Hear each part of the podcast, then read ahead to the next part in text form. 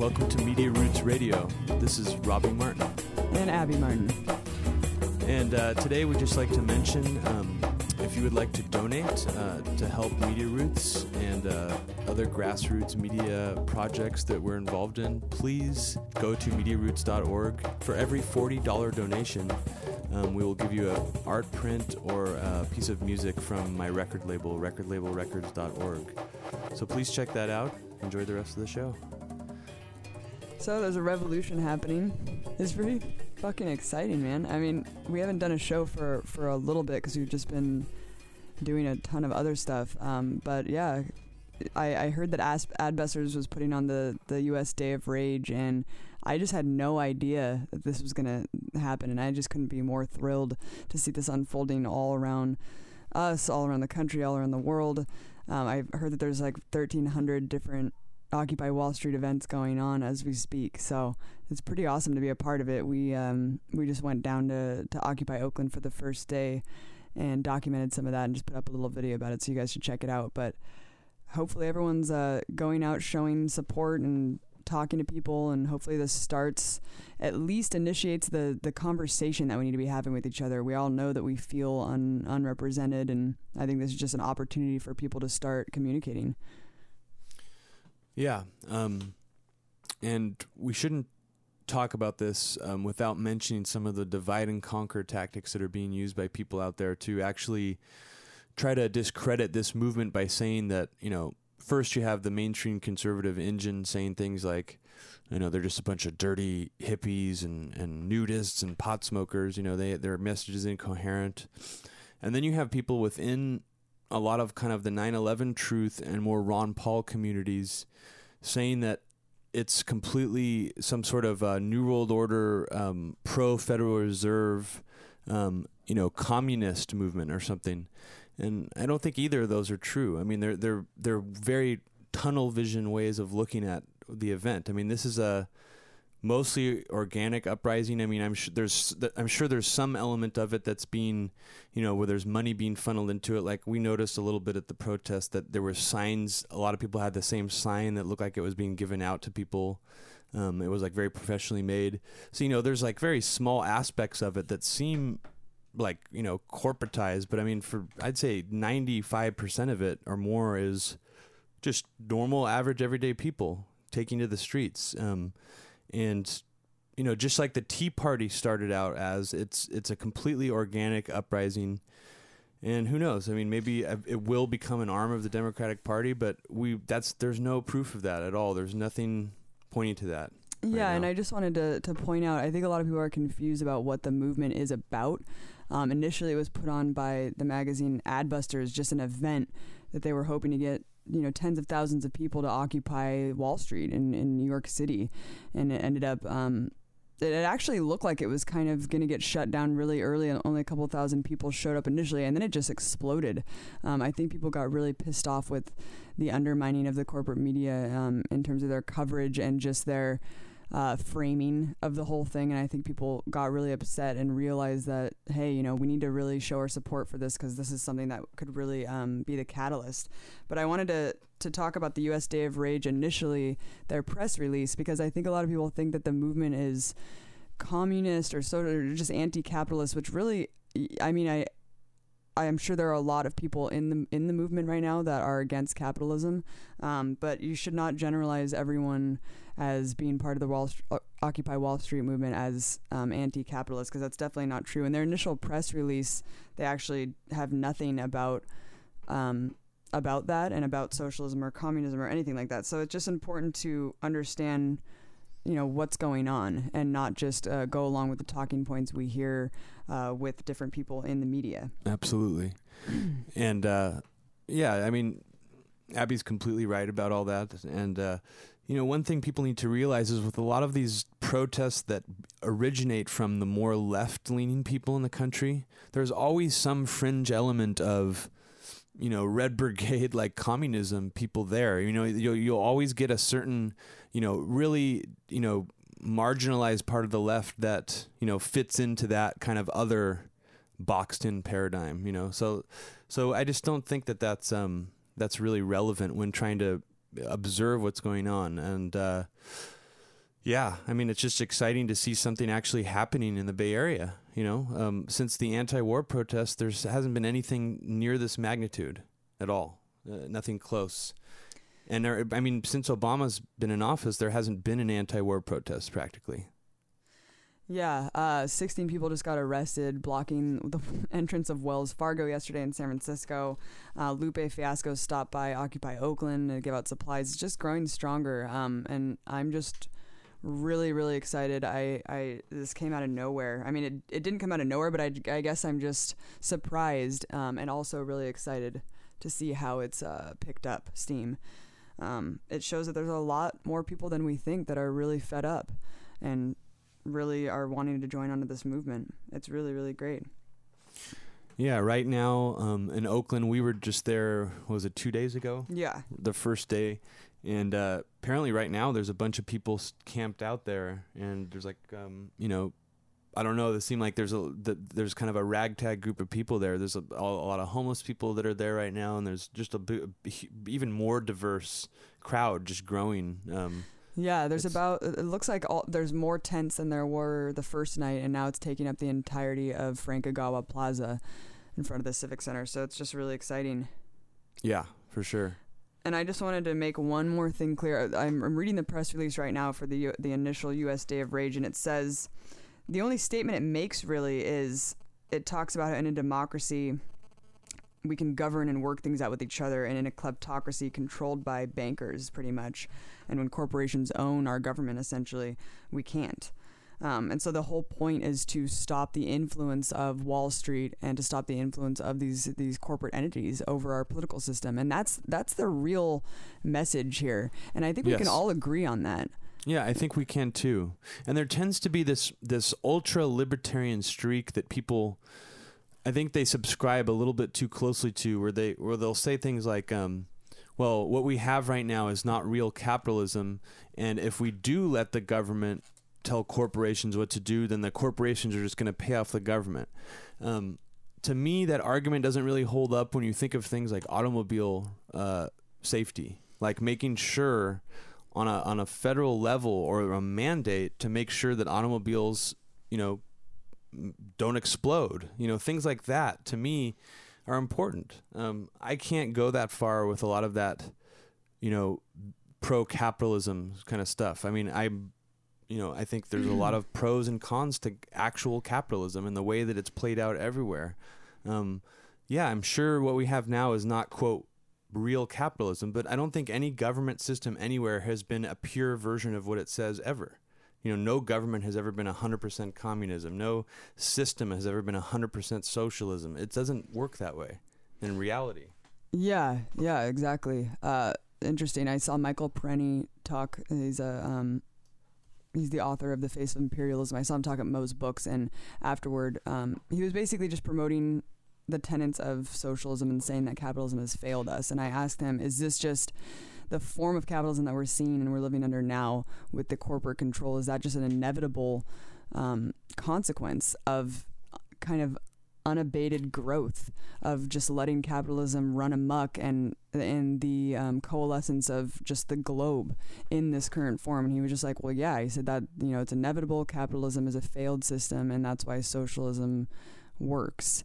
And I was just thinking, I just feel like it's time to move past these these black and white terms because, you know, it's just time that we start thinking about something, how we can start a new form of 21st century enlightenment. For because sure. I just feel like we're boxed into these old school, this old school rhetoric, and it really keeps us trapped yeah. mentally. And and it's and it's in and in the boxed in sense, it's like it also polarizes us heavily because it's like you're either anti-socialist or pro-capitalism, or you're either pro-communist or you know anti-fascist. I mean, there's just so many different um, divides that that pretty much create these barriers where people aren't even willing to educate themselves on what these words actually mean and what governments have subscribed to these forms of, of um, governance before. So I think that it's just a lack of education that makes people so frightened of even you know talking about having a rational discussion about this instead there's just name calling and even um you know i mean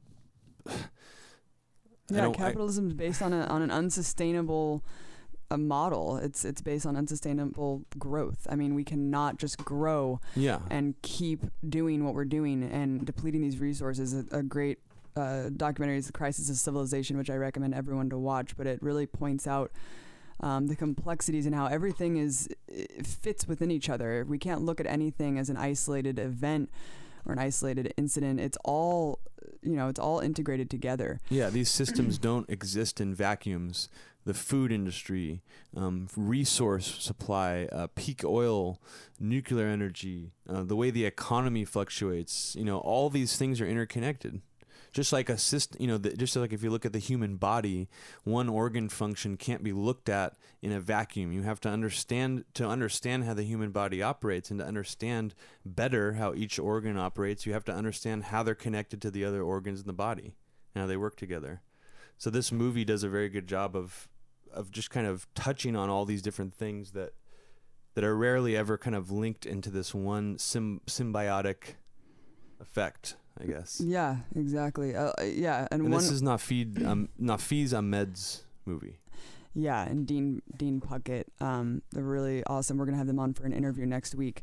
But yeah, no, I, I mean, I went, I got a political science degree from San Diego State, and yeah, I know, I, you know, you learn about fascism and socialism and communism and and uh, capitalism, but you don't. I didn't go away with my degree having a solid base of knowledge. It was just kind of like memorizing things for tests, and I just feel like I really uh, you know, school really failed me in that respect, and and having this concrete knowledge of how basic civics and just basic uh, systems of rule and governance in the world and history. I just I just feel like I really um, missed out on that, and I think it's just the education system as a whole and and the failure to actually teach kids uh, lasting knowledge. But that's a complete side issue. But yeah, Well, I mean. I feel like I still don't really know, and I think you know when you when you go out and start yelling at people and and generalizing entire groups of people or movements like this as one or the other, you're really losing that. Um, first of all, if you don't really know the history and the complexities of, of you know the past of these forms of governance, and then if, and then it's also you're losing the chance to go and talk to these people. Um, Tyler's brother Nate from We Are Change Rhode Island went out uh, to Occupy Wall Street in, in New York, and he said, you know, a lot of people there were anti-capitalist, and a lot of people there were talking about socialism and stuff. And he said, but they were all completely open to um, fluctuating their ideas and expanding upon them. And when he introduced a lot of libertarian philosophies, they were really open to them. And he just said it was like a completely different mentality than he was expecting. He said that everyone was just really like loving and nurturing and really open to discussion.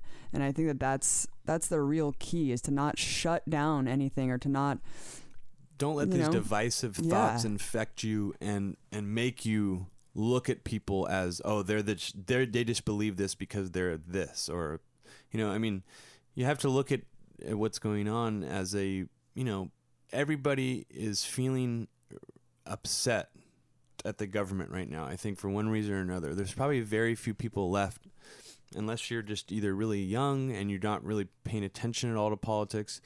You know anybody who knows anything about politics at this point in 2011 thinks it's a joke i mean or Mhm. or or is pissed at it i mean who are you going to find who doesn't have a complaint to level Mhm. at the government you know there's i, I just it's you know you always run into those people who are like oh i think it's fine you know they're I, I like both parties and whatever but i think those kind of people are becoming increasingly less and less even you know the least opinionated person you run into will have something to complain about Or I love when people are like, I don't, you know, I'm not into politics, and you're like, well, it's not really like a hobby. Like you're into automobiles or you're like into collecting buttons. I mean, it's just kind of Yeah. something that that affects every single thing you do on a daily basis, and literally. yeah, and all politics means in a literal sense is decisions made collectively between multiple people.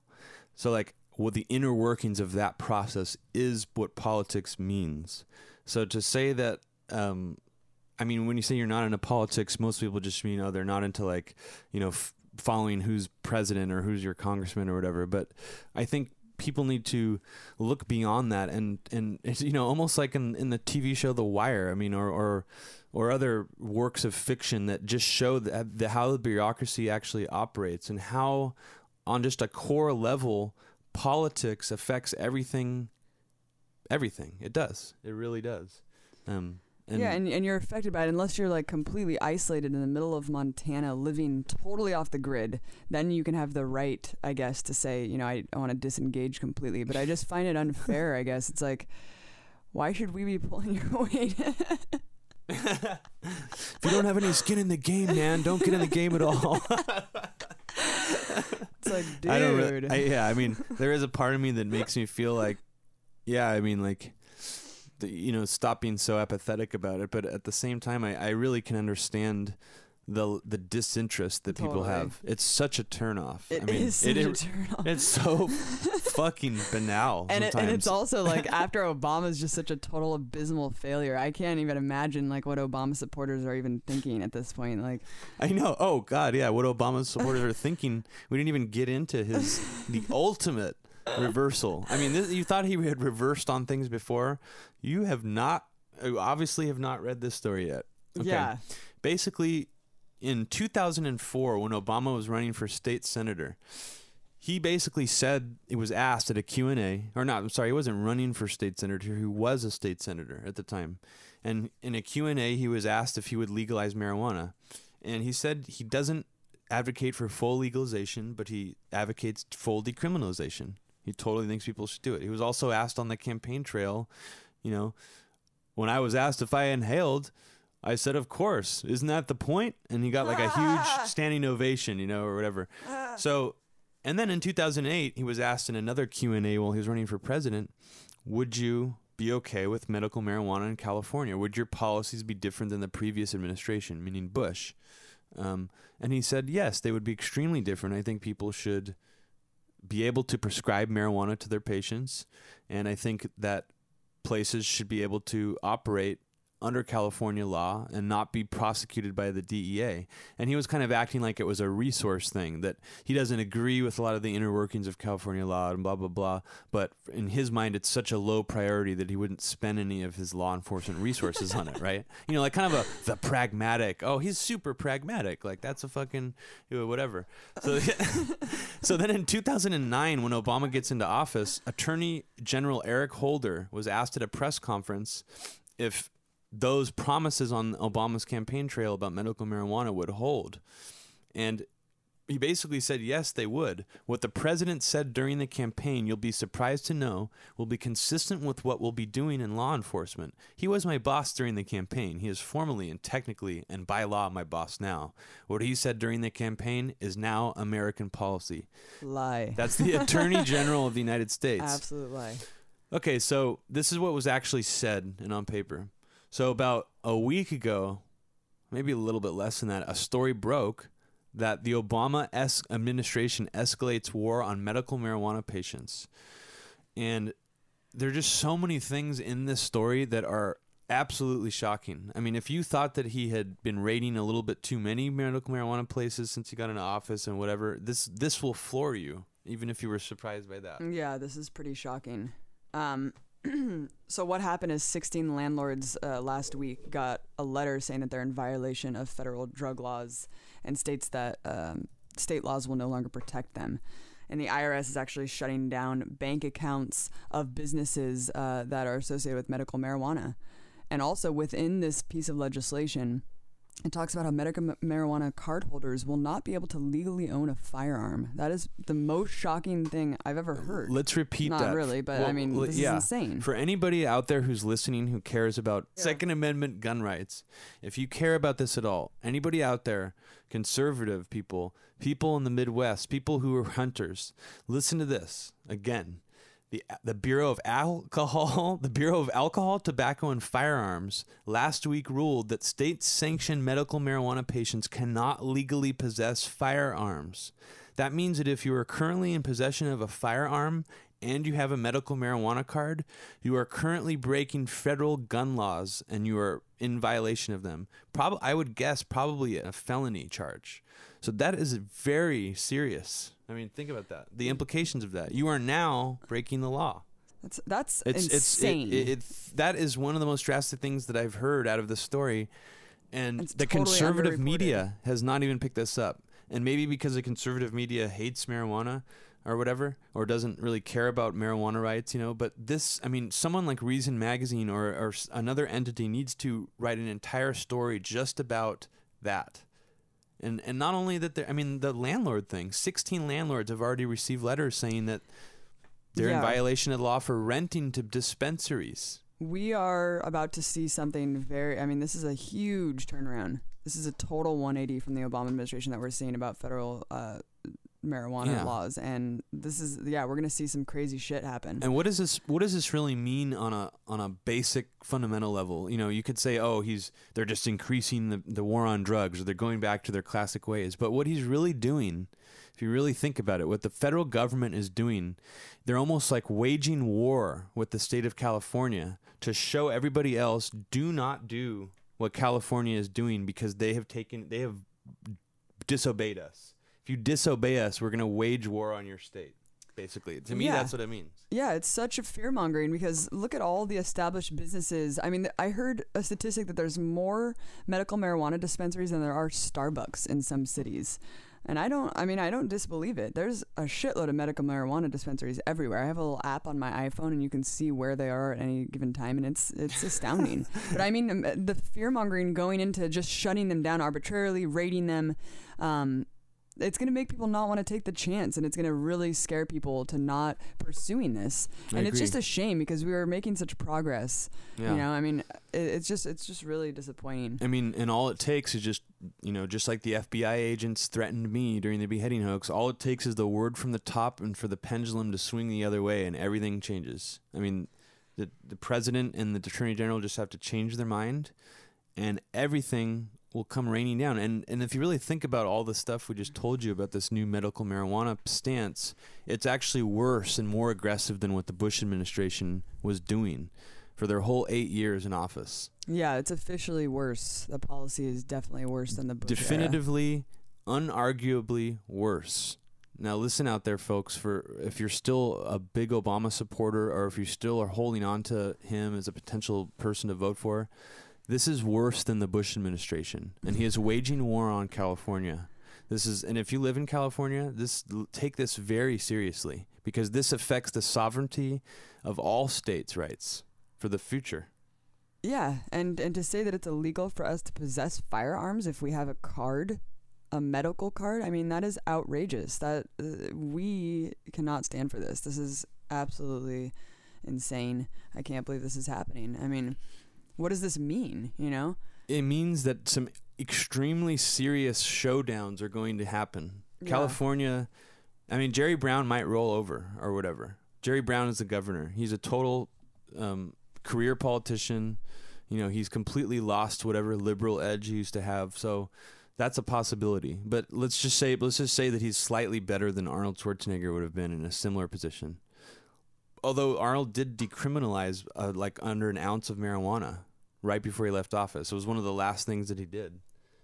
So Yeah. I mean, I don't know. It's it's really actually scary if you think about the implications. And It I- is scary. It is scary. But I can't help but think how weird it was that we would decriminalize marijuana for up to an ounce when we just get off so much. The federal government gets off so much on the money being raked in with all this nonviolent offenders in prison, incarcerated. I just Yeah. I never really realized why they even decriminalized it. I mean, it's amazing, but it just seems like there's a lot of weird conflicting stuff going on. I don't really know how it's going to play out. And and you know, I have my own theory on this, and I don't. I mean, the only really thing I have to go off of it with is history and drug laws throughout history and why they've been imposed when they were. And uh, I just I just can't help but think that yeah, I mean, marijuana. If it was legal, let's just say if marijuana was the only other drug decriminalized for the history of the human race from this moment forward.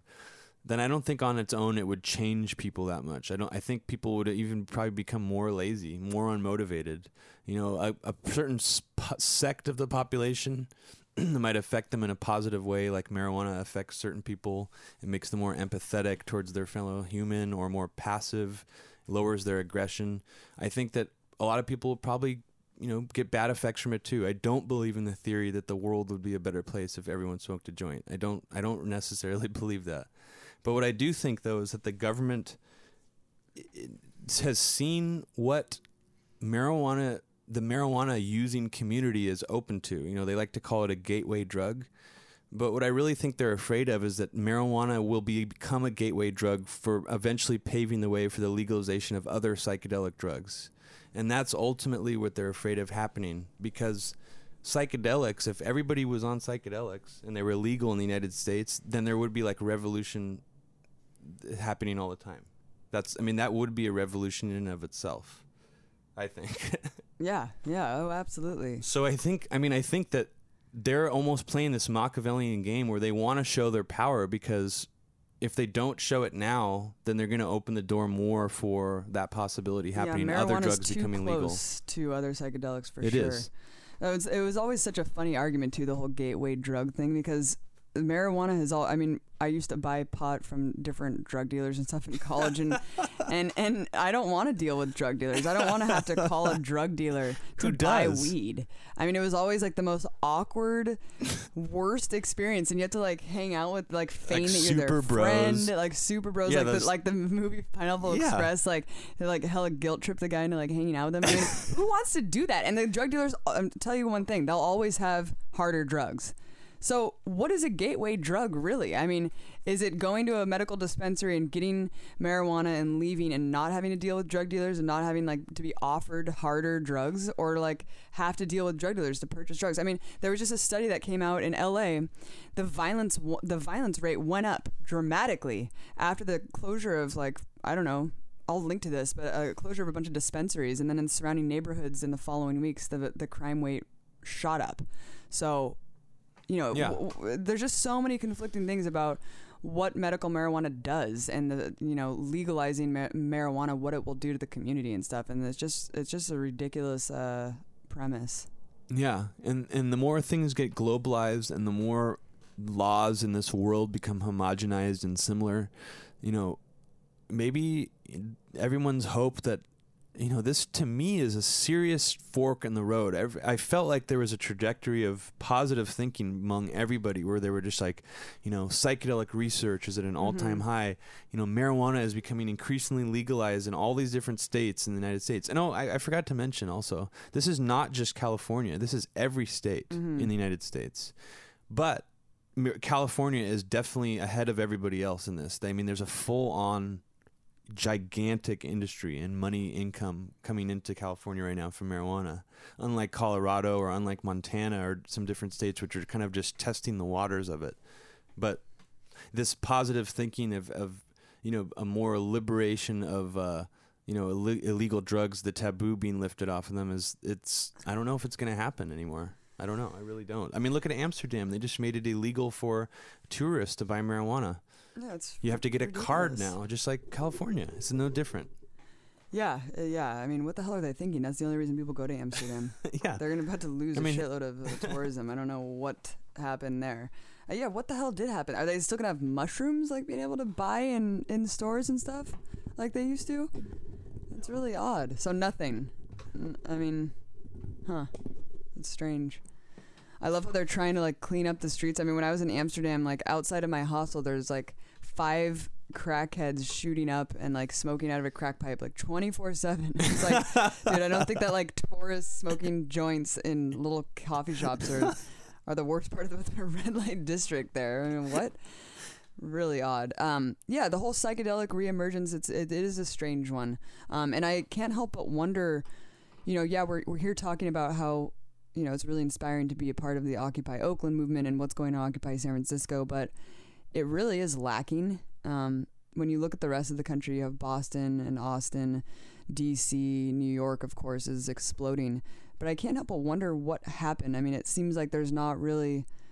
Ours is the weakest representation of this movement here.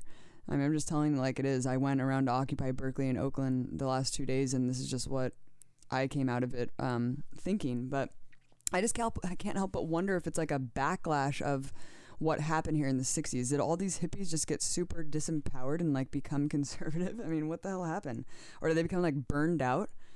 I think idealism is at an all-time low with a lot of the the older crowd. Yeah. I mean, and I I mean, who can really blame them? I mean, look what they went through. Like people who are over 60 years old, they saw this, you know, this glowing, you know, power of of of hope, this ray. You know, in the in the mm-hmm. late '60s and early '70s, it was you know, all these people were standing up against the war. You know, there was uh, civil rights, you know, uh, sweeps made. I mean, there was so many different um, positive things happening or seemingly happening that it was almost like a. It, I almost look at it as like a mass PTSD, a mass. um, all these people who were so hopeful, and it all came crashing down and just kind of burned up in flames. Uh, you know the hippie movement and stuff and the psychedelics movement i do think that there is kind of a post traumatic stress that what they experience from that and it's almost it's almost like their idealism they have to tone down their idealism because they don't want to be disappointed yeah. kind of like you know it's it's that old psychological thing where you don't want to put yourself out there too much and be too hopeful because you don't want to be disappointed so we might as well just lower your expectations you know right Right. Well, I mean, yeah, but still, still though, a lot of the people, um, like at the Ralph Nader talk that we went to, are like older than sixty. So it's like you well, see yeah. a mix. It's, you see Definitely. a lot of older people still engaged on a, on certain levels here, but and you don't see a lot of young people. Um, I don't know. That I, yeah, I, it's strange. I don't well, really understand. Well, I think a lot of young people got co-opted into politics with Obama. Like a lot of people, like you know they're and they're engaging in the political system for the first time in their lives with the Obama administration, especially a lot of the people who just turned voting age. I mean, the last time people who are say voting age when Obama got into office, 18, you know, or even people who are 20 you know, 22. The last time they were able to vote, you know, they weren't even able to vote in the 2004 election, some of them. So like yeah. you know, these young people who are just getting engaged, I think that was kind of their first entry. So it's almost like they haven't gone through the phase yet of, of reconciliation of uh, of realizing that it's all a facade. You know, they want right. to feel empowered still, and I think that it's. I do think it's necessary to go through that stage where you realize the system is rigged, and you lose that feeling of empowerment for a little bit, and you just realize how helpless it must be. You know, I mean, look at countries who are worse off than us in, in democracy, where they don't even have um, you know elections, where people are just you know kings get elected. I mean, so you just I don't know. Yeah, I mean, I, I think it's important to be a realist. So it's like it's a it's a fine balance between totally losing hope and to be like completely like the most idealistic person in the world where you think that oh, Obama you just put all your faith in like a person that we elect. I mean, yeah. I think it's a, a fine line in realizing that you know, we need to be leaders every single day. We need to be doing things every single day. We can't just go every four years and vote for someone and expect that, that will do a goddamn thing. I mean, yeah, you can be idealistic, definitely, and that and let that drive you, but also act every day with and make choices that support the world you want to see. I mean, that that's really what we need to be doing. I know that we gripe a lot about a, a, a lot about the federal government and stuff, but um, we do stuff every day that we feel is um, positive to society and talking to people and communicating and just spreading these ideas and that that's how we're really going to empower each other because I think that yeah the system's rigged it's set up where we're not really I mean one vote doesn't really do too much um, of course, if everyone voted third party or like voted in Ron Paul or, or Ralph Nader or Dennis Kucinich, maybe it would. But I really don't see that happening with the control and the extent of um, control over the political system. So I absolutely agree. And and it's almost like let's just say let's have a pipe dream here for a second and think and just imagine that Dennis Kucinich or Ron Paul got won the primary, like the Democratic Republican primary. Then can you do you really think for a second they would actually let them rise to the ranks and, and not rig it after that point. I mean, it'd almost just be a way to, to just to reinforce, oh yeah, the whole thing's rigged because we did get our third party guy in and he's still yeah. like not. the, I mean, it just it just seems like you know, look at uh, Gravel or or I don't know, like Nader. You know, all yeah, all it's gonna do is just be like, oh yeah, like even when we did our best and actually did we didn't vote for a Republican or Democrat this time, it still ended up getting us a Republican or Democrat, you know, who's generic because they rigged it against us. So that's kind of my that's my fatal flaws. I don't I don't I have no idealism about the electoral process on a federal level at all. I don't. But I have a lot of idealism just about you know people just freed for the freedom of thought and and people not being tied down by these paradigms. I do think people will be increasingly broken free of these paradigms over time. Yeah, yeah. or at least I hope. the I hope. yeah, no, definitely. Hope is, hope is a strong, strong thing to have. Uh, one of the girls at the Occupy Oakland rally, she had a sign that I really liked. It said, "We're not left, we're not right, we're human." And I was just like, I really like your sign because you know that these paradigms keep us fighting with each other, and they're so divisive. And she just said a really good piece about it. Um, she said she woke up because her dad was really into Rush Limbaugh, and he kept hammering and harping at her like you're a liberal and you think this and that and she was just like no like you're you're attacking me for all these things that i don't even believe like yeah i mean i consider myself a progressive thinker and open-minded but why are you pushing all these like definitions on me that i don't even subscribe to. And so that's when she realized that the paradigm that was being pushed to divide and conquer even within her own family. Yeah, and I and I think the people at the very top, um, you know, who reap the benefits the most out of all these po- government policies and who've been doing it the longest, they love the fact that the conservatives and the Democrats, or sorry, the conservative and liberals and Republicans and Democrats are pitted against each other so childishly because the, for the longer they are, the more distracted they'll be from what's really going on, and that is that we are now America is being used is being hosed by you know the Fortune 500 and all these companies are using us for their own gain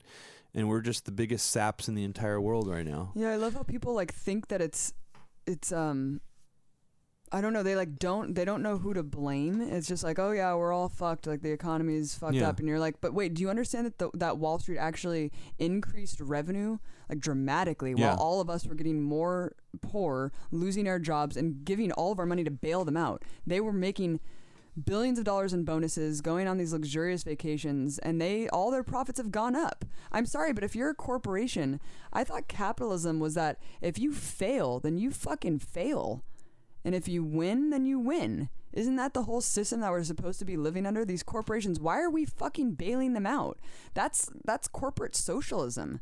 I mean, we're not living under a capitalist system at all. The federal government's bailing out corporations so they don't go under. How is that capitalism? I don't understand that. And and you could argue too that maybe it's the eventual result of capitalism getting to where it is. I mean, maybe that's maybe that's where it gets it goes eventually, and that it gets it's able to corrupt these government watchdogs so much that they just bend over backwards and eventually just give them money to save them. I mean, that's the ultimate corruption, you know? Yeah, it is. It is the that they can hold everybody hostage and say, "Well, shit, if if we fail, then everybody's going to fail." It's like they shouldn't have the power to do that. We should not allow a company to have that much power. I mean, that's why I think things like the Glass-Steagall Act were good. Um, and and I also think it's interesting too that a lot of people in the so-called patriot movement and and in 9/11 Truth who are more libertarian, they used to subscribe to a lot of these ideas that that corporations were really the globalists. You know that most of these so-called globalists or New World Order were being run by p- the richest people in the world, and now it's almost like, oh no, it's just George Soros. You know, he's the most evil. It's like whatever. It's like now it's almost like they're just imitating and or parroting a lot of them, um, a lot of the same things Fox News say, and I'm actually kind of surprised because. I mean, there's so many other people involved. I mean, yeah, George Soros probably does put his money in a lot of bad stuff. I mean, I have no positive things to say about him, but to um, to single him out and not talk about like the hundred other billionaires in the world that are destroying America and Yeah. Iraq and Afghanistan, I just it's just interesting to me. I wanted to say one more comment about about um, the spirit of activism here in the Bay Area and and the differences between the '60s and now. I mean, I'm sure this is really obvious to some people, but it, it kind of dawned on me recently about why we're not getting on the streets. I mean, I know we are now, but why we haven't been, and it's because the draft hasn't been instilled. And it's because the federal government doesn't need to instill the draft because we've completely privatized half of and the entire force of our military abroad. The entire thing is now corporatized. We have, uh, you know, thugs for hire running around doing the work of what our military used to do. Obama pulled out 50,000 troops, put 50,000 military contractors in. Um, he awarded Xe $20 billion just last year. Yeah, Xe is Um, Blackwater for anyone Xe is Blackwater's new little uh, alias because they're so fucked up. They had to like change their name because they had such a, horrible reputation of just murder, conspiracy. Yet we're still awarding them contracts. I mean, these people are totally outside of the law, operating outside the law. So that's why we don't need to instill the draft. I mean, I feel like it's so perfectly not perfectly planned. It's just this is the way the world works now. And you know, Jeremy Scahill wrote an incredibly comprehensive, absolutely superb book called Blackwater. My brother and I are reading right now, and it just details so much about Blackwater that I mean, I you've heard these reports over the years, but he just puts it together in such an amazing way and really explains the lawlessness. People don't really know who to blame. You know, you look at someone like a company like BP or a company like Blackwater, and you're just like, well, the federal government can't really do anything because they're kind of operating outside the federal government. And you're like, but the federal government's hiring these companies. So really, it is within their jurisdiction to regulate them and to hold them accountable for war crimes and murder. I mean, so you can't really give them a pass and you can't really give the government a pass for these corporations just acting lawlessly around the world in our name. That's totally unfair. And so Scahill really breaks that down how that's uh, happening really, really well. I mean, can you imagine if there wasn't a draft? The 60s would have, I mean, that whole movement would have never happened. Unless it totally affects your personal life, unless you have the war in your home and you know that you are could possibly be sent to fight, then do you really stand up and say, what the hell is this war about? And do I really believe in it enough to give my life willingly to the government, to be a cog in the machine, to be put in the meat grinder for some rich elitists. I mean, that's when you really stand up and say, I don't believe in this, and you really do something about it. And I think that they really learned their lesson in the 60s, the, you know, the government and all these bureaucratic fucks. And I think now they've just known that if they privatize the military, that will never be an issue. It will never be an issue again if they privatize the military. And if they make the conditions so bad that poor people just feel like they have really no other options than to join the military. Yeah. Um, I just went off on a rant. That was a good rant. I liked it. Uh, so yeah, the, there's there's so many um, interesting aspects to the way Blackwater um, operates. They have uh, several different subsidiary corporations. Um, they have a giant training center in the United States. It's one of the largest and most secluded full scale military training facilities anywhere in the world. Um, Blackwater owns it. Blackwater has a fleet of aircraft and mariner crafts. So they have, it doesn't specify if they have submarines or what, but they have airplanes, military airplanes. Um, they also run a corporation that does, that uh, allows their services to be used by, uh, by other corporations. It's like a business to business service. So if you want to do CIA style black ops, in your corporation, you can hire this Blackwater um, subsidiary to do your work for you. And it's ran by two ex CIA executives. I mean, they have everything. They have everything the Army has practically, except for aircraft carriers. I mean, they even they have enough people in their actual army to overthrow the U.S. government if they really wanted to. Yeah, and I mean this uh, it's so much more disturbing when you realize who's running this entire company and it's a totally psychotic individual who thinks that he is literally working for the Lord. I mean, he, he thinks that it, God is ordaining him to do everything that he does. So he has this power that is driving him that is really really uh, tremendous when you think about it. I mean, what if you thought that your life's work was actually ordained by God? I mean, that would give you a lot of um, justification. It would it would prompt you to do a lot of things that were kind of outside of what you normally thought you could do, and just to keep. I mean, and, and when and when you don't have any, when you're not held accountable for anything, I'm sure he probably feels validated in his thought. You know, when you can just go around and conspire to murder certain people in your own company, when you just get away with just murdering people um, in Iraq and other places and just doing all these corrupt things and you're never held accountable. I'm sure he probably validates that opinion that God is just ordaining him and this is even more of the reason to keep doing what he's doing.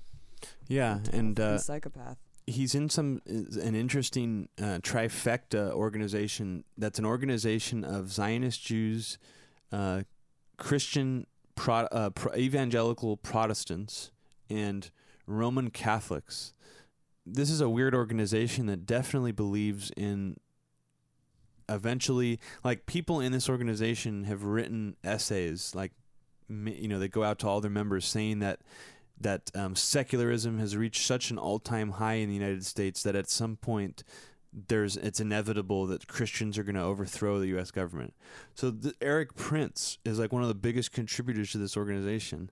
So it's kind of actually scary if you think about it that this madman billionaire, um, who's actually really cool under pressure. I mean, you should see his Senate hearing, the investigation that was done. Um, about wasteful spending in the U.S. military, and he was put on the spot for almost a whole hour.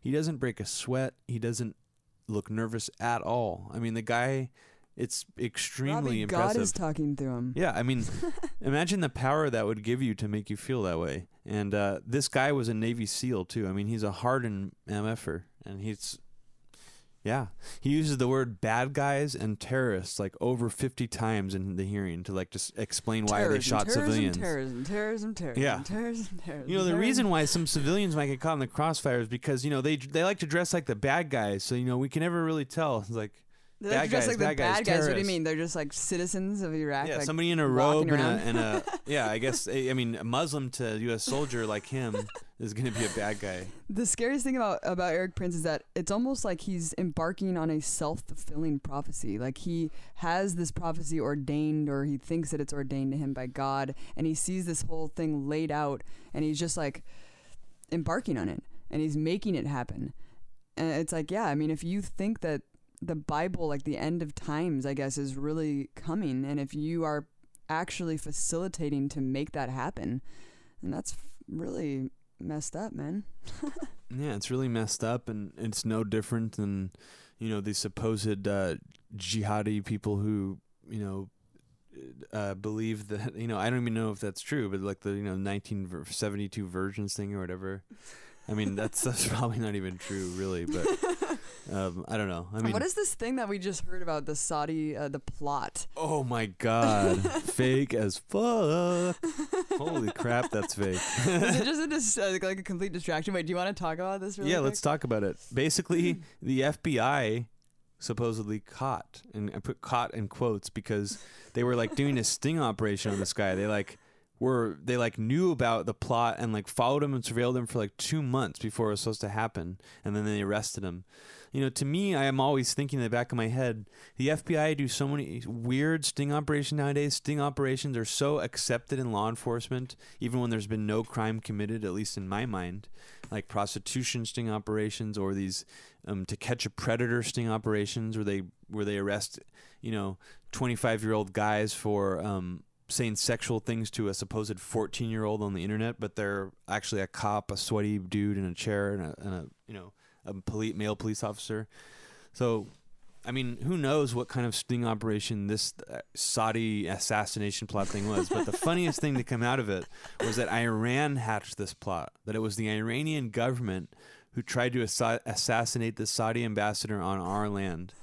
And I'm sorry, but I find that to be laughable that they would do something like that. I mean, the reason, yeah, I mean, if they wanted to do something to us, they would have already. I mean, they could have done something when we were in their waters when that thing happened. I mean, there's, you know, we, it's so, yeah, it's really ridiculous. Very hard for me to believe. It makes me wonder why they're kind of ramping up this uh, this propaganda right now. What are we gonna do? Are we kind of trying to zero in on Iran and saber rattle them again? I just, you know, talking about FBI informants, I just thought of this absurd story that I read about an FBI informant who was sent to infiltrate a California mosque, um, and he was actually made the subject of a restraining order initially after scaring Muslim worshippers half to death with his talk of radical jihadi violent extremism. He just goes there. By the way, the FBI was paying this guy he for 15 months of his work of trying to quote infiltrate this mosque, he was paid $200,000 of our taxpayer money to try to instigate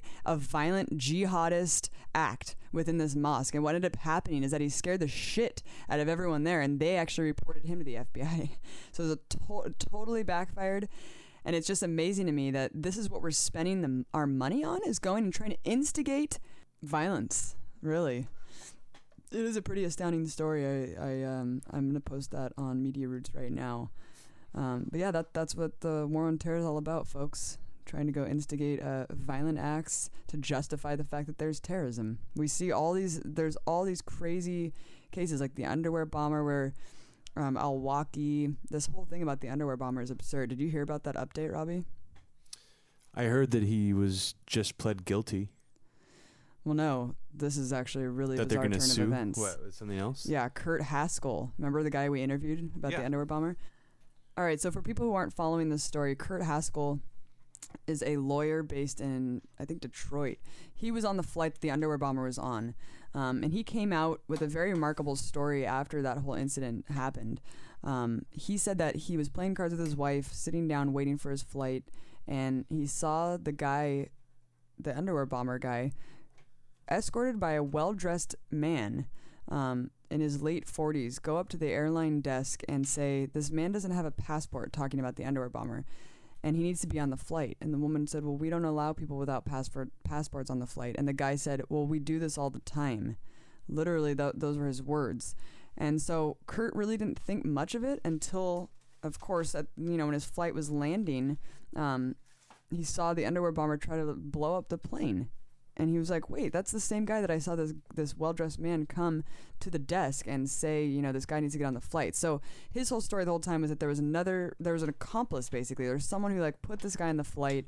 Very suspicious. No one paid attention to his story. A couple media outlets picked it up, but really no one followed up. The prosecution for the underwear bombers case never followed up with Kurt. They haven't talked to him.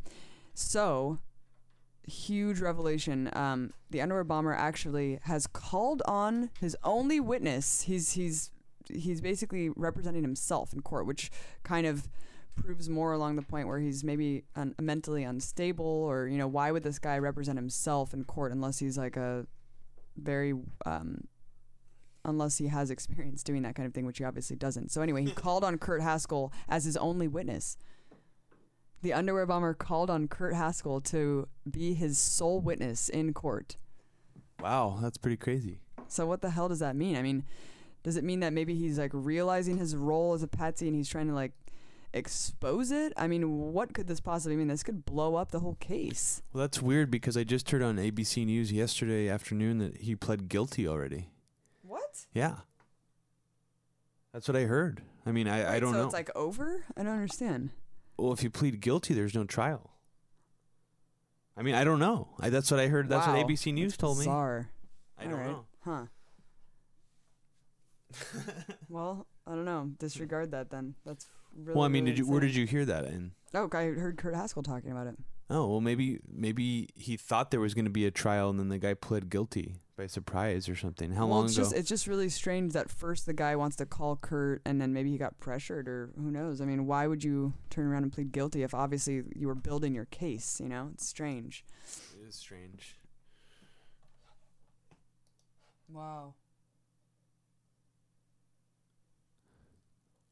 Oh, um, it says that the trial started in the second day of his trial. In a six-minute speech, he insisted his actions were righteous and that the true crime was U.S. foreign policy. So he totally like did like play like the blowback like card playing right into the hands of like the liberal guilt, um, empire, empire guilt philosophy that oh of course Al Qaeda could have done this to us because we deserved it because of our foreign policy. And what were you telling me the other day about the liquid explosives that weren't? nobody was ever put in jail for that. So we're still not allowed to bring liquids on a plane because of a group of people who were never charged with a crime. They were detained for like two weeks and then they were all let go. That's and then, great. And then also this underwear bomber thing. I mean, that's why we have the backscatter machines, like you were saying, because of the fucking underwear bomber, which is almost like a parody. It's like somebody in the administration was like, let's try to like pull like a joke, an inside joke, and like do it like juke the terrorist stats and just like create like a fake terrorist. Okay, what piece of clothing have we done so far? Oh, underwear, underwear. Okay, let's do like the underwear Yeah. bomber, because like then that means we'll be able to look at people's underwear. It'll be hilarious. Let's see how far we can push it. And they did. and they did, and it's done. Another really shocking thing that we just did was assassinate Al-Awlaki, um, U.S. citizen. Straight dead, son. Straight didn't dead. Obama decided the death of an American citizen with no trial, no jury, no charges, just badam. But damn, knocked dead, boy. Yeah, and I loved what Ralph Nader said in that new speech we recorded of his, where he Judge, said, jury, and executioner all in one. yeah, where he said that the new the new drones are going to come in the form of the size of mosquitoes. So to surveil you, they just have to land in your hair. He also said that 1984 was a masterpiece of understatement. yeah. he also said that 1984 was a masterpiece of understatement, which I couldn't agree with more. It's really uh, technology is just so mind blowing right now. The fact that we can have a drone the size of a piece of dust. Thanks so much for listening to Media Roots Radio, everyone. Uh, don't forget to check out our SoundCloud timeline for an interactive guideline on all the resources and music we talked about and played on the show. Don't forget to visit MediaRoots.org for a base of an archival base of information for everything that we've built upon for these shows. And don't forget to donate to Media Roots for uh, supporting grassroots projects.